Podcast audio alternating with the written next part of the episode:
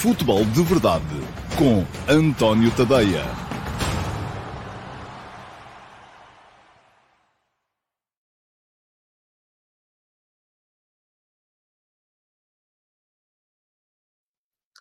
Olá, muito bom dia a todos, sejam muito bem-vindos à edição número 693 do Futebol de Verdade. Hoje é quarta-feira, é dia 16 de um, novembro de 2022. Faltam quatro dias para começar o Campeonato do Mundo, é já no domingo. Um, e pronto, uh, enfim, é um campeonato. Ainda ontem estive no, uh, no, no É ou Não É, o programa conduzido pelo Carlos Daniel, na RTP1, ontem à noite um, para debater não só o aspecto desportivo deste Campeonato do Mundo, quem é favorito, quem vai ganhar, quem não vai ganhar, mas também para depois, uh, numa segunda parte particularmente interessante, um, falar um bocadinho sobre as as vicissitudes deste Campeonato do Mundo no Qatar. Aquilo que é, do meu ponto de vista, uma, um acontecimento que não devia ser ali, mas pronto, está marcado e agora já houve muito tempo para ele ser desmarcado e ser eventualmente modificado por outros sítios, e para se debater todas, aquilo, todas as, as nuances que estão por trás desta, desta decisão, porque há uma série de coisas que eu tenho vindo até a escrever, e quem me acompanha e segue o meu Substack, e vou já colocar aqui a passar em rodapé o uh, endereço é tadeia.substack.com, sabe o que é que eu penso sobre o tema, uh, nomeadamente algumas uh, nuances que é preciso distinguir. A primeira delas, o facto de a corrupção não ser um exclusivo do futebol. Ela existe no futebol, como existe na sociedade, a corrupção tem a ver com o dinheiro, não tem a ver com o futebol. Uh, onde quer que haja dinheiro, há, há, há, a perspectiva de poder haver corrupção.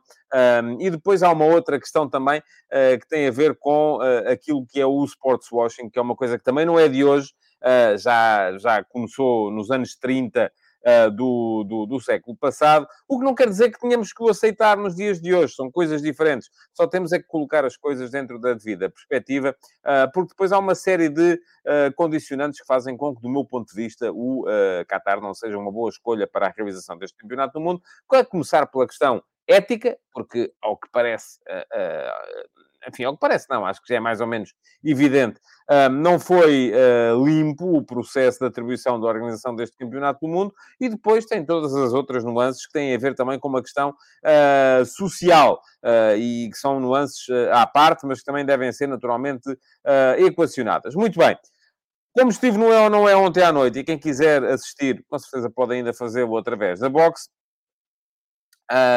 mas como estive ontem à noite no É ou Não É, nem pude ver logo ontem a entrevista do uh, presidente do Sporting, uh, que estava a ser ali uh, 15 metros do sítio onde eu estava, num outro estúdio na RTP, mas não pude ver, só vi hoje de manhã. Um, por isso mesmo também, como cheguei a casa mais tarde, ainda tinha alguns guiões para escrever do Mundial Vai ao Bar. Não houve ainda hoje o último passo, mas vai haver. Portanto, quem reparou que o último passo de hoje ainda não saiu, uh, é só uma questão de ficar atento. Ele vai sair uh, mais uh, à tardinha e vai versar, posso já dizer, a entrevista de Frederico Varandas. Por isso também não vou falar aqui muito sobre ela. Quem quiser vai fazer o favor de se guardar para o texto publicado, que vai sair mais logo à, à, à tarde. Mas um, isto para vos dizer também que, além de não ter havido o último passo hoje, também não houve muito tempo para preparar aqui os ataques rápidos, de modo que não tenho assim muita coisa uh, ao nível dos ataques rápidos. Hoje vai ser mais ataque organizado e mais interação, portanto, mais pressão-transição. Um, vou estar aqui mais disponível para as vossas perguntas. E antes de passar à pergunta na MUS, Uh, Deixem-me olhar aqui para as primeiras perguntas que apareceram no uh, um, Futebol de Verdade de hoje. Pergunta-me o Rui Santos uh, se eu não acho este Mundial um dos mais equilibrados de sempre. Tenho visto o seu programa do Mundial Vai ao Bar e reparei que todas as equipas têm bons argumentos e jogadores nas mais altas competições. Uh, é verdade. Uh, eu acho que a globalização traz-nos um bocado isso também. cada vez mais, enfim, eu ainda me lembro de ver, por exemplo, Camarões 82, os jogadores da, da, equipa dos Camarões jogavam quase todos, se não todos, ainda nas, no, no, no Canon e Aondé, no Achante Kotoko, uh, no, uh, enfim, no Toner e Aondé. Portanto, eram todos jogadores que ainda jogavam por lá. Tal como os jogadores da Argélia, já havia alguns em França, mas a maior parte deles ainda jogavam por lá. Hoje em dia já não é assim. As mesmas equipas que vêm da Ásia, que vêm da África, já têm estrelas a jogar nos principais campeonatos e isto significa que já vão com outro nível de preparação para o campeonato. Acho que vai ser, de facto, um, enfim, eu não, não quero dizer que depois os jogos sejam equilibrados, até podem não ser. Agora, aquilo que uh, fica mais complicado é, antes do Mundial, virmos aqui dizer quem é que o vai ganhar? Eu tenho uma favorita uh, principal, uh, que é a Argentina, já o disse aqui, creio eu, algumas vezes. Tenho depois mais três equipas que eu acho que são favoritas e que podem perfeitamente ganhar, que são a Alemanha, a França e o Brasil. E depois tenho uma série de outsiders uh, que, lá está, num dia bom, Portugal pode ganhar a qualquer destas equipas. Num dia mau, também pode perder com o Uruguai e com o Gana ou com a Coreia do Sul. Porquê? Porque está toda a gente já num nível muito, muito, muito aproximado. Uh, Pergunta-me o Bruno Almeida e em caps lock. Oh, Bruno, não me faça isso. Pá. Eu não gosto nada disso, das perguntas em caps lock. Mas vou responder à sua pergunta porque, uh, e vou responder com uma pergunta também. Pergunta-me o Bruno. Desculpa a pergunta. Está desculpado. Uh, mesmo apesar de ser em caps lock, está desculpado. Não acha que você subestima em análises as qualidades do Roger Schmidt, simplesmente dizendo que ele basicamente tem sucesso por causa de manter o 11? Bruno, sabe que eu ontem escrevi sobre o Roger Schmidt. E uh, o seu comentário é no sentido que eu estou a subestimar, porque acho que ele, enfim, quase que está aí a dizer que eu digo que o homem não presta para nada e que só, só ganha por tem o 11. Mas, no entanto, houve muita gente que também comentou a dizer que eu estava a pô-lo nos pincas porque ele nunca ganhou nada, porque vocês têm que se decidir de uma vez por todas. Eu sou... O texto está lá, é o mesmo. Toda a gente leu o mesmo texto. Mas o Bruno, que eh, provavelmente é benfiquista, acha que eu estou a subestimar porque eh, não estou a dar o devido valor àquilo que o Roger Schmidt está a fazer. Outros adeptos que também leram o mesmo texto, um, olharam para o texto e acharam que eu estava a elevar, a sobreestimar o Roger Schmidt, a dizer que ele já, enfim, está a fazer tudo bem, quando na verdade tem tido muita sorte e por isto e por aquilo. Portanto, reparem, o texto que lá está é o mesmo em nenhum momento eu disse que o Roger Schmidt só tem sucesso porque mantém o mesmo 11. Em nenhum momento eu disse. Aquilo que eu disse e escrevi ontem é que, aliás, dei a mão à palmatória, erro meu, mérito dele, porque eu achei no início que esta ideia de manter o mesmo 11 uh, eh, não dava, porque é preciso rodar. No entanto, o Roger Schmidt olhou para o calendário, olhou para o plantel, analisou os jogadores e achou que dava. E deu. Teve razão ele, não tive razão eu. Agora, se o Bruno consegue olhar para aquilo que eu disse uh, e dizer que eu estou a dizer que ele só ganha porque manteve o mesmo 11, eu nunca disse isso, Bruno. Lamento desapontá-lo e uh, uh, vai ter que encontrar outra coisa para, um, para poder achar que eu estou contra si ou contra o seu clube, ou, é uma coisa que os adeptos também gostam muito, é de ir aos, aos comentadores, jornalistas, à procura de validação das suas opiniões e depois, quando não é exatamente igual, acham logo que há aqui um complô. Não há complô nenhum, não, não, não, vá, não vá por aí, porque não é isso que está em causa. Pergunta ao Amadou Jaló, bom dia. O, Frederico Varandas disse ontem que a renovação do Ruben Amorim está em cima da mesa. Acha que isso acontecerá mesmo se o Sporting falhar os objetivos da época? Amadou, eu acho que não tem nada a ver com os objetivos da época. Um, acho que o Ruben Amorim continuará no Sporting uh, e renovará eventualmente contrato Uh, se entre ele e o Frederico Varandas houver uma mesma visão e não continuará se não houver uma mesma visão. E o que é que eu quero dizer com a visão? A visão é qual é o projeto, o que é que se quer para o clube. Houve ou não houve sintonia, por exemplo, relativamente ao ponto que eu achei em que Frederico Varandas espalhou ao comprido na, na, na entrevista de ontem, foi relativamente à questão da venda do Mateus Nunes. Uh, veio para ali com uma conversa do fair play financeiro, enfim, a maior parte, das 95% das pessoas não sabem como é que funciona o fair play financeiro. Mas o Sporting não está nem nunca esteve em riscos de desrespeitar o fair play financeiro. Agora, pode é eventualmente o Frederico Varandas estar a dizer que uh, vendeu para assegurar que, não, que vai continuar a não correr riscos. Isto é, para já no próximo exercício. O Sporting vem de um exercício positivo. Portanto, nunca poderia uh, entrar debaixo da alçada do fair play financeiro. Um, pode já estar a querer assegurar com um ano de antecedência que o próximo exercício também vai ser positivo. E aí é que está. Aí é que eu não, não, não, não tenho a certeza que haja sintonia. Isto é, há sintonia em relação ao projeto. É clube formador, fazer subir os miúdos, certo, certíssimo. Em relação a isso, há sintonia, creio que nem, nem há hipótese de se pensar de outra maneira. Agora, aquilo que acontece, é, e em relação ao que, eu, ao que eu não tenho a certeza, é que haja sintonia relativamente aos timings das coisas e às prioridades. porque a prioridade, se calhar, do ponto de vista do Rubem Amorim, naquela semana, ou quando ainda faltavam uh, 12 meses para fechar o próximo relatório de contas, seria manter a equipa de, a ser competitiva para poder ganhar.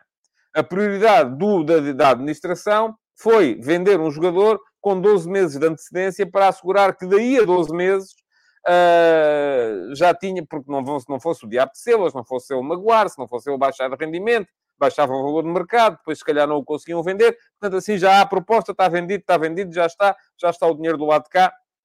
E, portanto, uh, há menos probabilidades do próximo relatório de contas dar buraco. Perdão. Uh, e é aí que eu não tenho a certeza que haja sintonia. Portanto, para haver renovação, haverá renovação se houver sintonia a este nível. Não haverá, não tem nada a ver com o facto de Sporting ficar em primeiro, segundo, terceiro, nada a ver. Aliás, o próprio presidente disse ontem, e do meu ponto de vista bem, porque é isso que eu penso também, que uma meia... Aliás, já dei aqui o exemplo do Klopp e logo vieram uh, N comentários a dizer ah, mas o que é que ganhou o Ruben Amorim o que é que ganhou o Klopp? Tem nada a ver. O que é que ganhou o Liverpool, o que é que ganhou o Sporting? Nada, não tem nada a ver. São a níveis completamente diferentes. Agora, uh, uh, o que é que acontece? É a noção de que uma má época desportiva não invalida aquilo que é o trabalho. Pode-se ter uma má época desportiva e, e, não querer imediatamente deitar tudo ao lixo e começar tudo do zero. Uh, aliás, deve-se, porque quem faz o contrário faz uh, errado.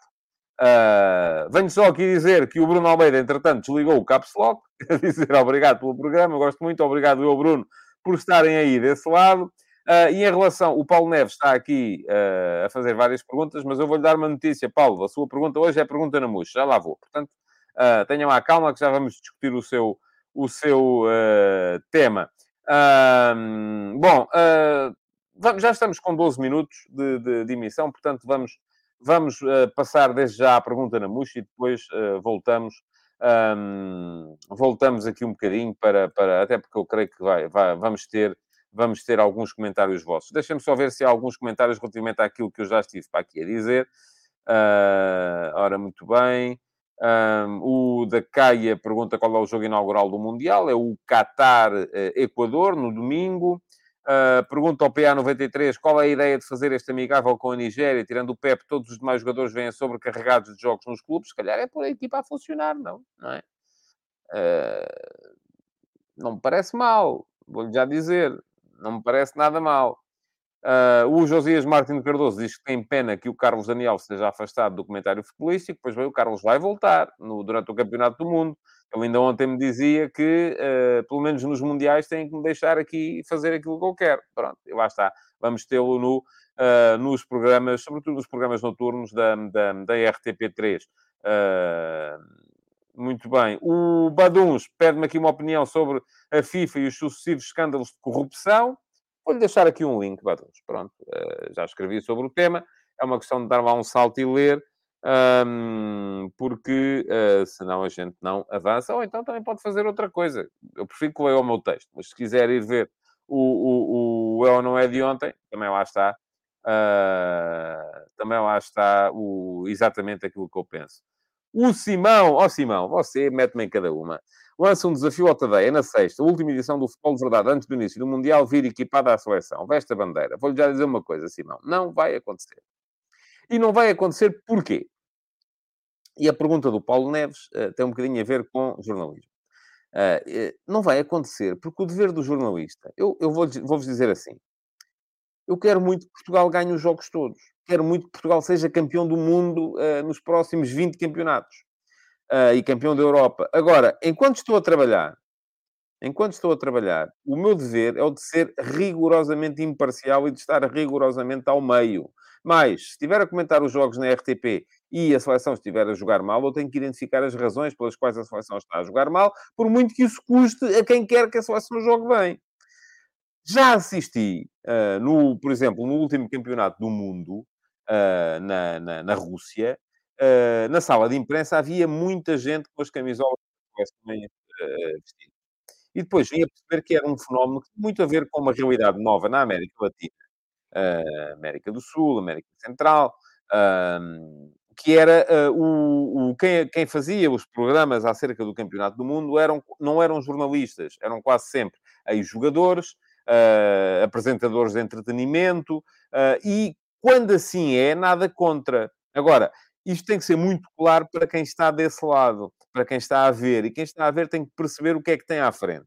Se tem à frente um jornalista, que é alguém que tem que ser imparcial, e, portanto, aquilo que está a dizer, à partida, está rodeado de um, de um, de um capital de confiança uh, relativamente diferente àquele que, uh, que é apresentado por uh, apresentadores de entretenimento. Nada contra a profissão, mas é uma coisa diferente. Isto é, eu se for o João Baião, o Zé Carlos Malato, uh, o, sei lá, nem, nem, o Manuel Luís Goxa, seja quem for, eu posso perfeitamente uh, vestir a camisola da seleção e ignorar aquilo que é o dever de isenção do jornalista, inclusive é se calhar se uh, me aperceber de alguma realidade menos simpática, até posso silenciá-la, mas não posso fazer isso enquanto jornalista. Portanto, uh, Simão, o jornalista, eu lembro-me sempre de uma frase, uh, quem dizia isso era o, o falecido Aurélio Márcio, dizia sempre isto: jornalista não tem clube.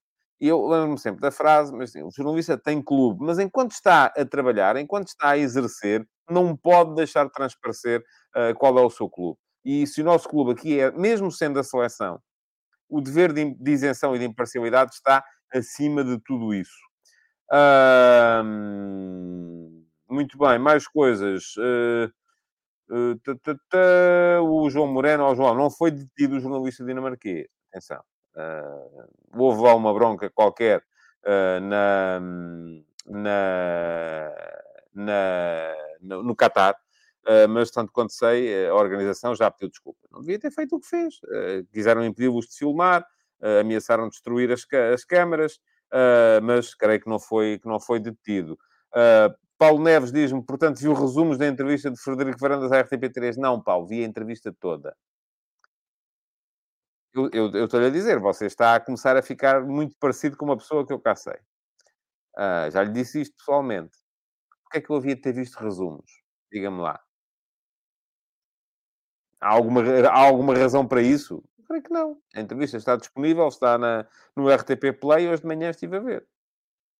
Já tinha visto ontem parte e agora já vi toda e daqui a bocado vou escrever sobre o tema. Não vou escrever sobre o tema só com base naquilo que ouvi dizer. Isso não, tinha que ver primeiro.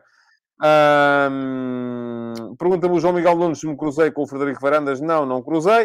Uh, e pronto, e vamos à pergunta na MUS, que o Paulo Neves está aí na, na, na, em pulgas para, para ver a sua pergunta uh, respondida. Uh, tenho que retirar aqui este comentário uh, e uh, ir aqui buscar então a pergunta na MUS, que é do Paulo Neves, precisamente, que me pergunta o seguinte: vamos falar de jornalismo, vamos embora, estou sempre disponível para isso. Que razão encontra para a discrepância entre a opinião publicada barra falada e a opinião pública acerca de Fernando Santos? No fim de semana, a sondagem que saiu nos, nos meios, creio eu, da Global Média foi esclarecedora. Ou não? Bom, Paulo, vou dizer-lhe só você não quer falar de jornalismo, você quer falar de sociedade, uh, que é uma coisa, enfim, está a jusante ou a montante, conforme quiser, mas não é a mesma coisa. Uh, aquilo que me parece é que uh, eu não vi a sondagem, não sei quais foram os resultados da sondagem. Se alguém quiser de repente vir aqui dizer qual, o que é que diz essa tal sondagem, faça favor, porque eu gostava, gostava de saber. Agora, aquilo que o Paulo está a querer é que, como a maioria dos portugueses achará, uh, e deve ser isto, com certeza, aqui sim estou-me a deitar a adivinhar, mas estou à espera que alguém me venha cá dizer o que é que diz a sondagem. Como a maioria dos portugueses achará que o Fernando Santos está a fazer um mau trabalho, todos os jornalistas têm que achar que o Fernando Santos está a fazer um mau trabalho. Ora, isto, Paulo, não é jornalismo. Isto é para, para entender isto, é preciso entender os mecanismos de formação da opinião nas sociedades modernas. Têm sempre muito a ver uh, com questões uh, uh, que estão mais ou menos ligadas à radicalização e que explicam, por exemplo, a proliferação de um, ehm, partidos de extrema-direita.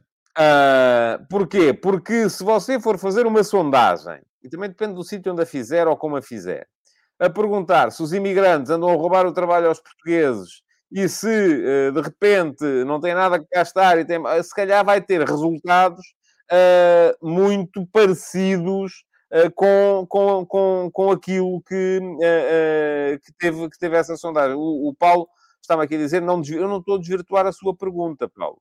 O que eu lhe estou a dizer é que até pode haver 99,9% de portugueses a achar uh, que, uh, uh, sei lá, deixe-me cá aqui inventar uma coisa qualquer que não ofenda ninguém, a achar que as árvores são amarelas, não, isto é factual, não pode ser. Um, a achar que, que, que, seja o que for, que o Fernando Santos é o pior treinador da história da seleção, mas se eu achar que não é, eu, só porque 99% acham que é, eu não tenho que passar a achar que é. Aquilo que o Paulo está a falar é de opinião, que é uma vertente do jornalismo, sim. E diz-me aqui o Paulo que os comentadores estão em Lisboa e mal conhecem o país. Mas, ó Paulo, você quer os comentadores... Ó... A sério. Vamos a ver se nos entendemos. Vamos a ver se nos entendemos. Você está-se a queixar dos comentadores. Os comentadores que não uh, arrasam o Fernando Santos à medida que vão respirando. E a razão para os comentadores terem que arrasar o Fernando Santos à medida que respiram é porque o país real não gosta do Fernando Santos. Mas atenção, a única coisa que sai dessa uh, uh, realidade é que deve sair uma notícia a dizer o país não gosta do Fernando Santos. Pronto. Agora, a opinião do comentador é aquela que é.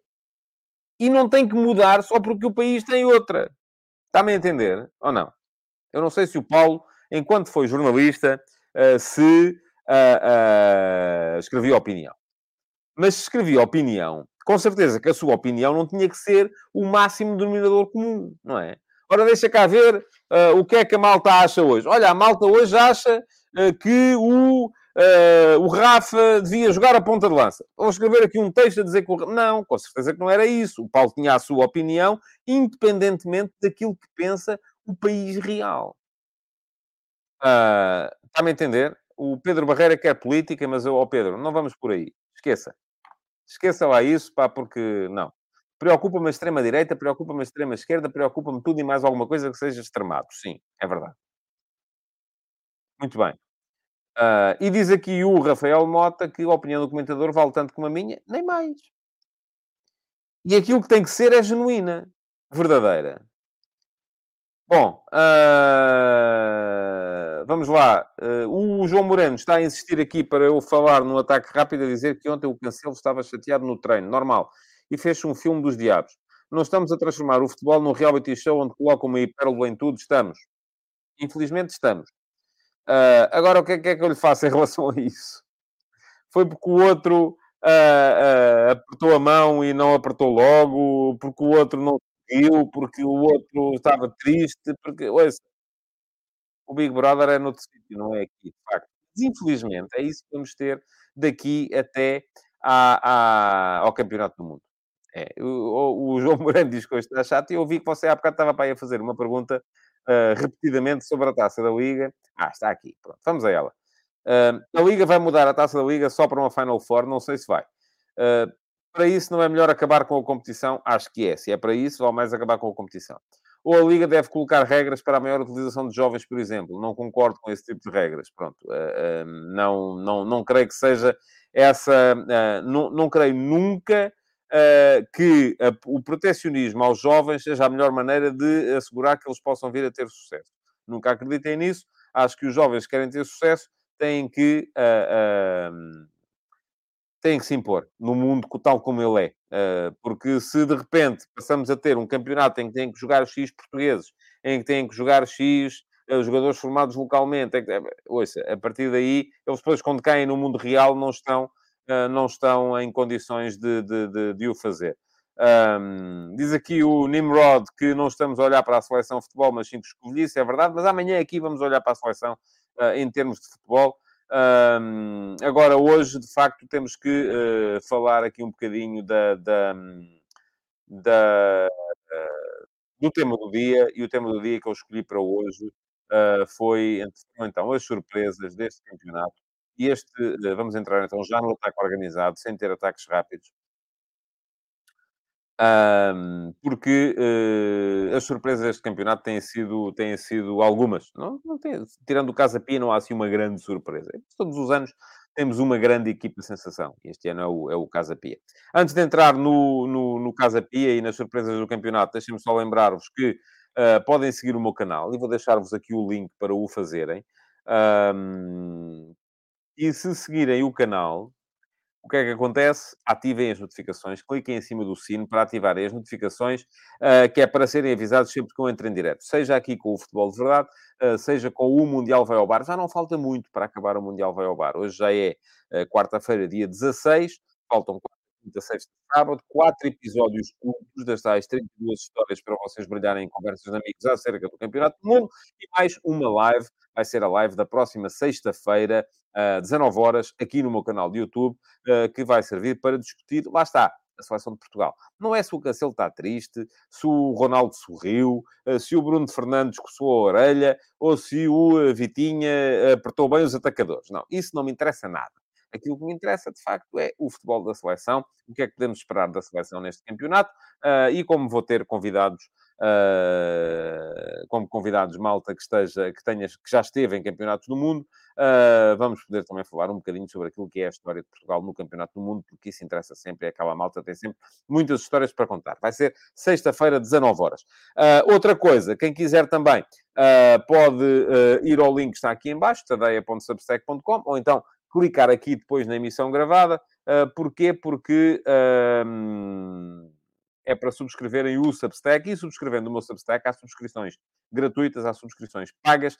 As pagas têm mais conteúdos, as gratuitas têm um pacote básico ainda assim uh, interessante e por exemplo, vai-vos permitir receber no vosso e-mail, se fizerem a subscrição uh, agora por volta da hora do almoço, daqui a bocado à tarde, a minha opinião sobre a entrevista do Frederico Varandas ontem à RTP3. Um, portanto, já sabem, é só chegarem lá, subscrever. Já somos quase 4 mil uh, subscritores uh, gratuitos. Uh, queria ver se chegava aos 4 mil antes de começar o Campeonato do Mundo. Portanto, malta, bora aí a fazer força nisso. Quero ter mais subscritores gratuitos para sermos 4 mil antes do Campeonato do Mundo. Mais, os subscritores, mesmo os gratuitos, poderão participar no concurso de prognósticos uh, que vai dar, vai, uh, no final do campeonato, vai premiar 10 de vocês com uh, subscrições premium do meu Substack. Bom, vamos então ao tema do dia. Diz-me aqui o Rafael Mota que somos 5 mil no YouTube. Sim, mas ver é sempre mais fácil do que ler. e, portanto, não é, não, é, não, é bem a mesma, não é bem a mesma coisa. Uh, Pergunta-me aqui o Diogo Garcia se viu os textos lançados por um antigo diretor de comunicação da Federação sobre o que aconteceu nos Mundiais. Sim, vi. Uh, o José Carlos Freitas esteve comigo no Mundial Vai ao Bar da última, uh, da última segunda-feira. Uh, vi, sim, tenho visto, tenho acompanhado, já conhecia grande parte daquelas, daquelas histórias. Mas, uh, mas sim, uh, vi e tenho acompanhado sempre com. E são histórias engraçadas. Aliás, disse isso ao Zé Carlos no outro dia, no Mundial Vai ao Bar, uh, que me parece que ele poderia perfeitamente tentar, e acho que ele já tentou, mas também não conseguiu, lá está, lançar, um, lançar um livro. Uh, diz aqui o PA93 que o Vitória Sport Clube é uma enorme surpresa, dado o contexto. Está a fazer um bom campeonato, sim, senhores. A fazer lembrar aquela época do Rio Vitória em que ganharam a taça, apesar de um grande desinvestimento. Eu não acho que tenha havido assim grande desinvestimento esta época, mas a verdade é que uh, o Vitória está com uma equipa muito jovem e muito, muito promissora. Pena não ter conseguido chegar às uh, competições europeias, mas é isto que diz aqui o João Ferreira. Acho que o Vitória, pela dimensão que tem, é de certa forma obrigado a fazer um bom campeonato. Enfim, obrigado eu não diria, mas tem outro tipo de responsabilidade e de facto é como diz o João, está mais ou menos naquele que devia ser o seu lugar natural, embora me pareça que de facto não estava tão otimista relativamente à temporada do, do Vitória. Uh, o Carlos Guiz diz aqui surpresas positivas, Benfica pela regularidade e Casa Pia e Vitória. Pessoalmente não esperava tanto. Negativas, Sporting e Porto, mas tem uh, que ver com o estado do rival.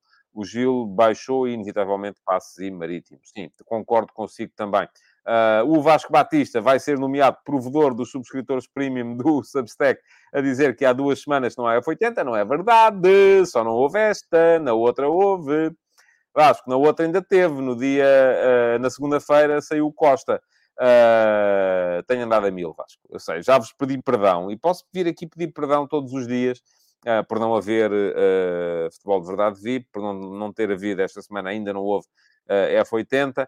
Uh, posso vir aqui todos os dias pedir-vos desculpa, mas a verdade é que com o Mundial vai ao bar, isto foi de tal maneira feito uh, em cima da hora que não deu para, para programar e então está a cair tudo em cima de mim em catadupa e, portanto, não tem havido. Mas vamos retomar.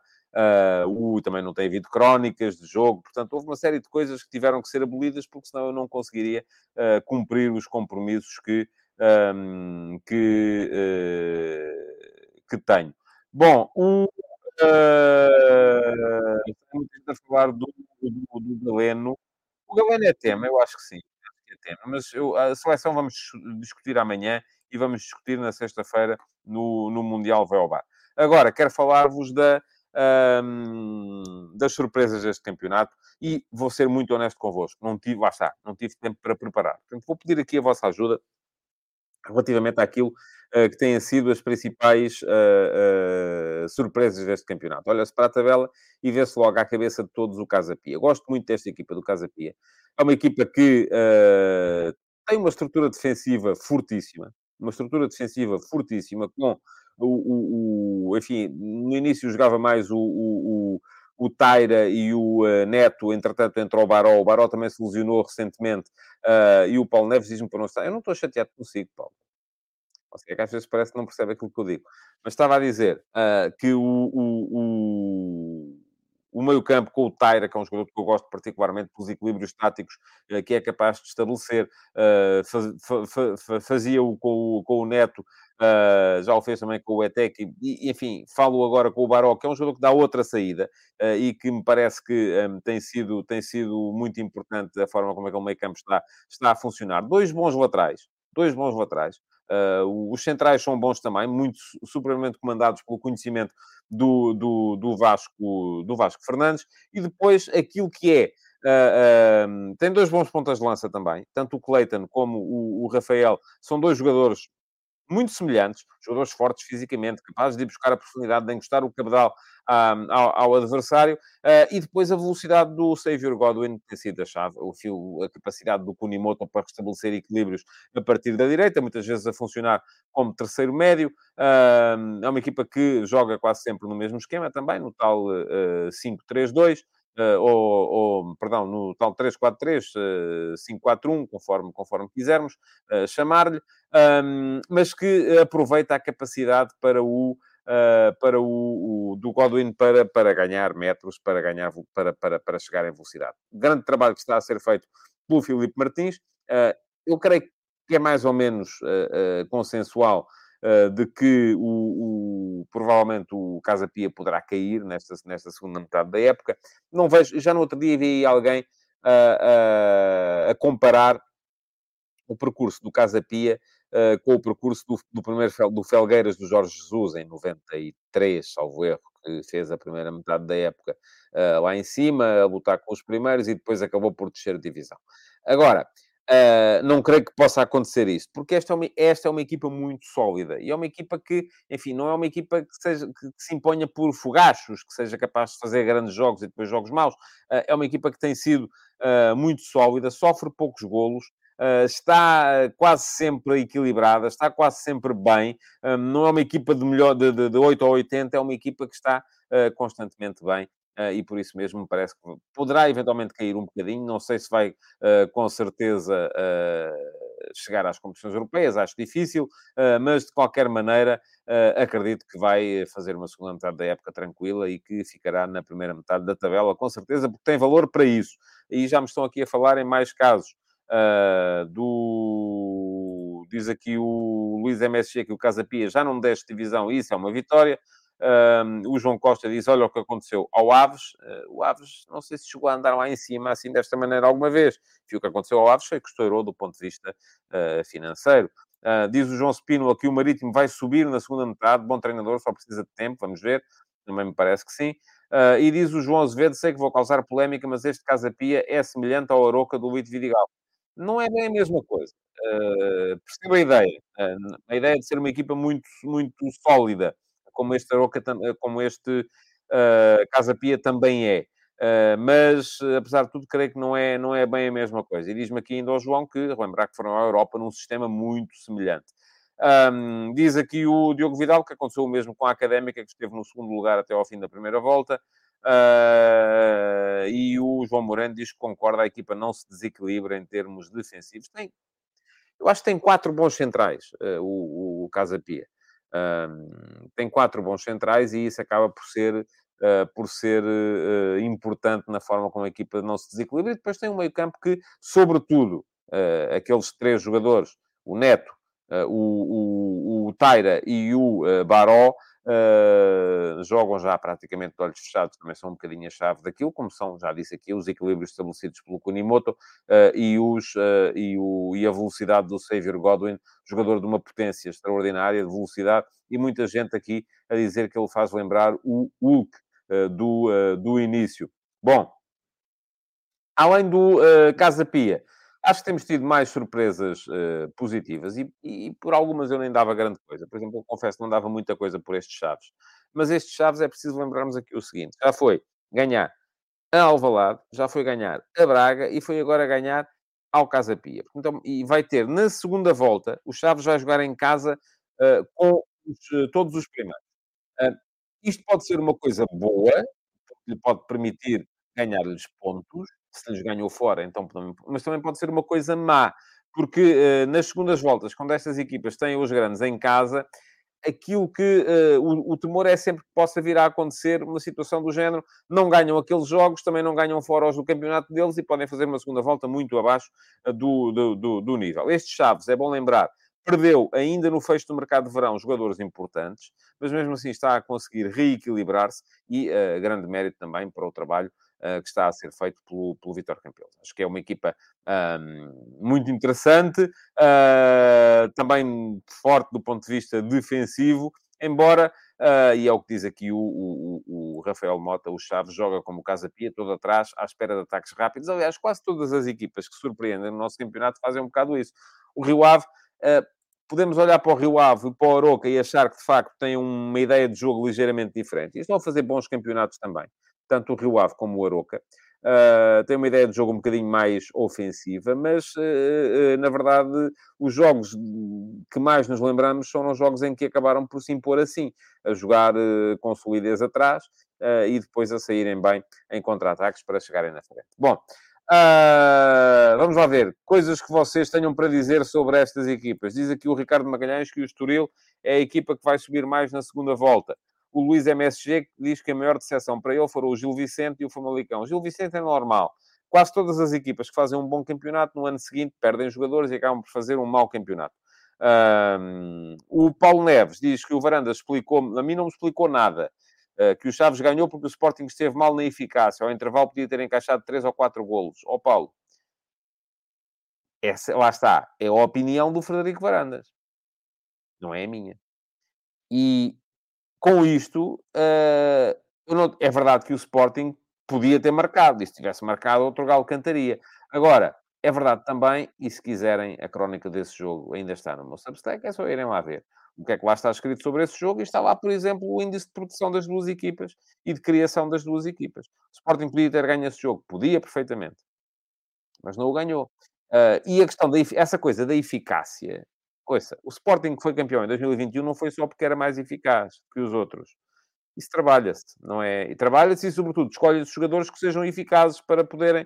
Uh, porque uh, uh, se eu, de repente, imaginem, lidero uma empresa de limpezas e me contrata a mim e a mais 20 como eu para fazerem as limpezas, é muito normal que as limpezas fiquem mal feitas, porque não é toda a minha, a minha especialidade vejo mal ainda por cima, portanto, às vezes deixo escapar o pó. Uh, uh, e, a questão aqui é essa. Eu não posso estar aqui, não posso dizer, ah, isso é só uma questão de eficácia, por isso é que uh, a casa não ficou bem limpa. Não é eficácia. É porque não sabem fazer melhor. E se não sabem fazer melhor, tem que se arranjar quem saiba. mas eu já tinha visto o seu comentário, Paulo, no Twitter, e optei agora por lhe responder, porque acho que é uma questão que não faz não faz, não faz muito, muito sentido. Dizem que o João Costa em Braga aos Chaves fez o mesmo, é verdade que sim, um, mas queria ouvir-vos, não era sobre o Sporting, nem o Benfica, nem o Porto, era mesmo sobre as equipas que, uh, que vos surpreenderam uh, no campeonato. O João Azevedo diz aqui uma coisa com a qual eu concordo.